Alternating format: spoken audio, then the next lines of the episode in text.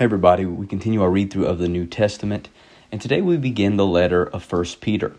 The readers of the Apostle Peter's letter were confused and discouraged by the persecution that they were encountering because of their faith. And Peter exhorts them in this letter to stand strong, repeatedly reminding them of Christ's example, the riches of their inheritance in Him, and the hope of His returning again to take them to heaven. Peter explained how Christians should respond when they suffer because of their belief. Called the Apostle of Hope, Peter's primary message is to trust the Lord, live obediently no matter what your circumstances, and keep your hope fixed on God's ultimate promise of deliverance. Suffering is to be expected, but it is temporary and yields great blessings for those who remain steadfast. So, with that introduction of the letter, let's go ahead and read chapter 1 of 1 Peter.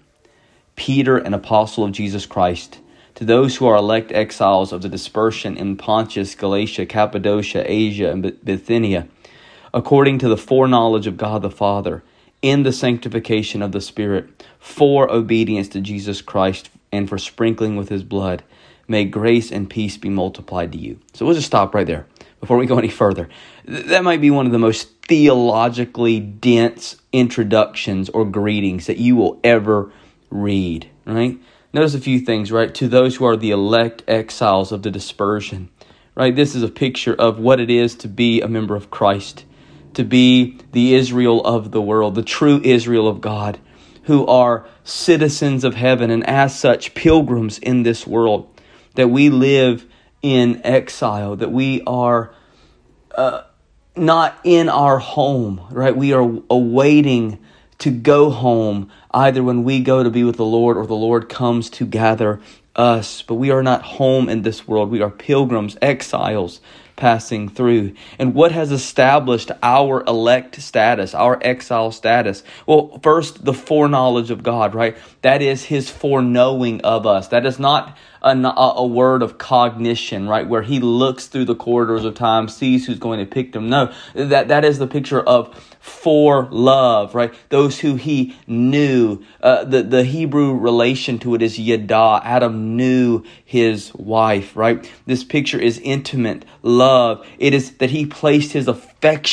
upon us, right? And, and so that is what establishes our elect nature, uh, our elect exile status. And secondly, it is our sanctification by the Spirit. The Spirit is at work sanctifying us, and through sanctifying us, setting us apart from the world for obedience to Jesus Christ, right? So we are being set apart to live for Christ. So us being set apart, right? First, by the electing love and foreknowledge of the Father, then in this time being sanctified by the Spirit, being changed, transformed away from the world for a life that is obedient to Christ, right? That is obedient to Christ and, and that is covered by His blood is what sets us apart as different, set apart, elect exiles in this world, citizens of heaven, pilgrims passing through.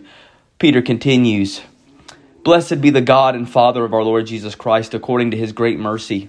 He has caused us to be born again to a living hope through the resurrection of Jesus Christ from the dead, to an inheritance that is imperishable, undefiled, and unfading, kept in heaven for you, who by God's power are being guarded through faith for a salvation ready to be revealed in the last time. In this you rejoice, though now for a little while, if necessary you have been grieved by various trials, so that the tested genuineness of your faith, more precious than gold that perishes through it, is te- it is test though it is tested by fire, may be found to result in praise and glory and honor at the revelation of Jesus Christ. Though you have not seen him, you love him. Though you do not now see him, you believe in him and rejoice with joy that is, inex- that is inexpressible and filled with glory, obtaining the outcome of your faith, the salvation of your souls concerning this salvation, the prophets who prophesied about the grace that was to be yours searched and inquired it carefully, inquiring what person or time the Spirit of Christ in them was indicating when he predicted the sufferings of Christ and the subsequent glories. It was revealed to them that they were serving not themselves but you in the things that have now been announced to you through those who preach the good news to you by the Holy Spirit sent from heaven things into which angels long to look. All right, we'll stop there. Man, it just gets more and more dense, doesn't it? But it's so important here. This is so, so incredible. Peter doesn't begin this letter with compassionate sympathy or sorrow to those who are suffering, but with a bold cry of victory and a song of worship. It seems as if he's minimizing the pain, but he's but he's not minimizing their pain. Rather, he's raising their eyes above and beyond their suffering to God and his plan to rescue and satisfy them forever. Uh, to our 21st century consciences, that might seem insensitive. Our, our counseling and sensitivity conditioning says we should be quiet, somber, and apologetic in this situation.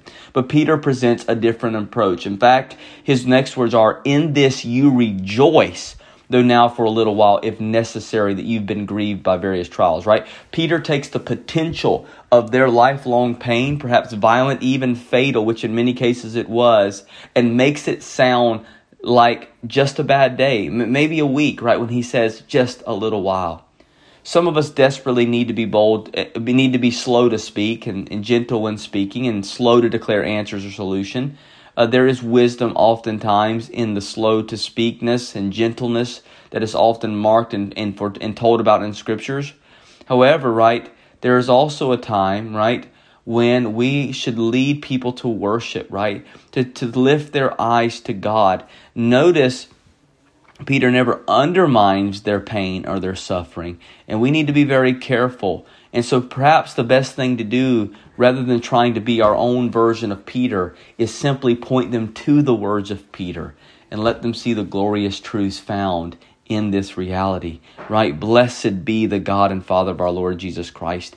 Because in the midst of their suffering and the reality that there is a purpose in it, and that purpose is, is that their faith can be tested and it can be proven and shown genuine. That is, it can be strengthened and grown. And in the midst of their pain, in the midst of this light and momentary affliction that they are, that they are going through, they can look and know that it is for a purpose. And more importantly, how Peter closes in this concept here is that not only can they look to the, the pain and know that it is being worked for their good, but they can look to Christ himself who endured such pain. That which the prophets had foretold about the nature of Christ who would endure suffering, and that those prophets who wrote those things regarding Christ did so to serve the new covenant believer today that all the things the prophet foretold, right, they looked and longed to see in Christ and we now behold fully in the suffering of Christ. And so the idea here is that in the midst of the pain, right, the call is to know that your pain has a purpose, that it isn't meaningless. And if you and if you think that you've been wronged by God, then look to the Son. Look to the Son who suffered himself for you and know that his suffering was for a greater purpose. It was for your salvation and your suffering in the midst of this present time, this light momentary affliction, is for your sanctification, your being made like the one who came to suffer for you. And so the idea is when things are going terrible around you, set your eyes above, set your eyes on the hope and the glories of Christ who suffered for you. It is a it is our knowledge that we have a big God that eclipses every pain. And therefore, he calls us now to, uh, to a life of holiness, not vengeance, not, not fighting back, but remaining holy for the Lord because our faith is being, being tested and forged in the flames of suffering. Verse 13, therefore, preparing your mind for action and being sober minded, set your hope fully on the grace that will be brought to you at the revelation of Jesus Christ. As obedient children, do not be conformed to the passions of your former ignorance. But as he who called you is holy, you also be holy in all your conduct, since it is written, You shall be holy, for I am holy. And if you call on him as a father who judges impartially according to each one's deeds, conduct yourselves with fear throughout the time of your exile.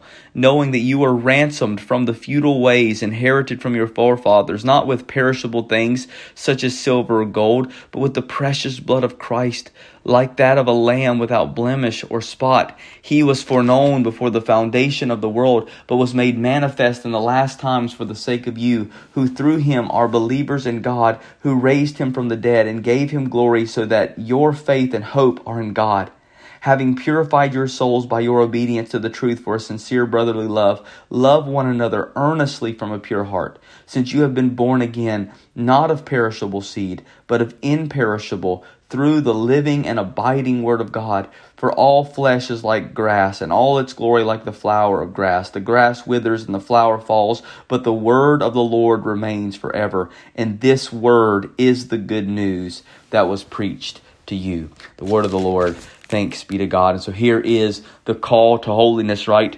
Don't don't slip into the world. Don't let the pain and persecution cause you to slip away from what you have in Christ, right? You've been ransomed from those futile ways, not by perishable things like silver and gold, but you are called away, drew away, ransomed, purchased, bought by the precious blood of Christ, who himself is holy and who himself came to die and give himself for us, but has been raised to glory and forever is seated, declaring the victory of God over the world. And so, saints, in the midst of what seems to be temporary and, and often perceived losses in the world. Know that they are not losses, but you belong to the victor himself, Christ Jesus. Therefore, having your souls purified by your obedience to the truth, right? The reality that you live in light of the Word of God, that you maintain a brotherly love and, and purity. Know that you've been born again, that your faith, your obedience, your steadfastness is a picture that you've been born again,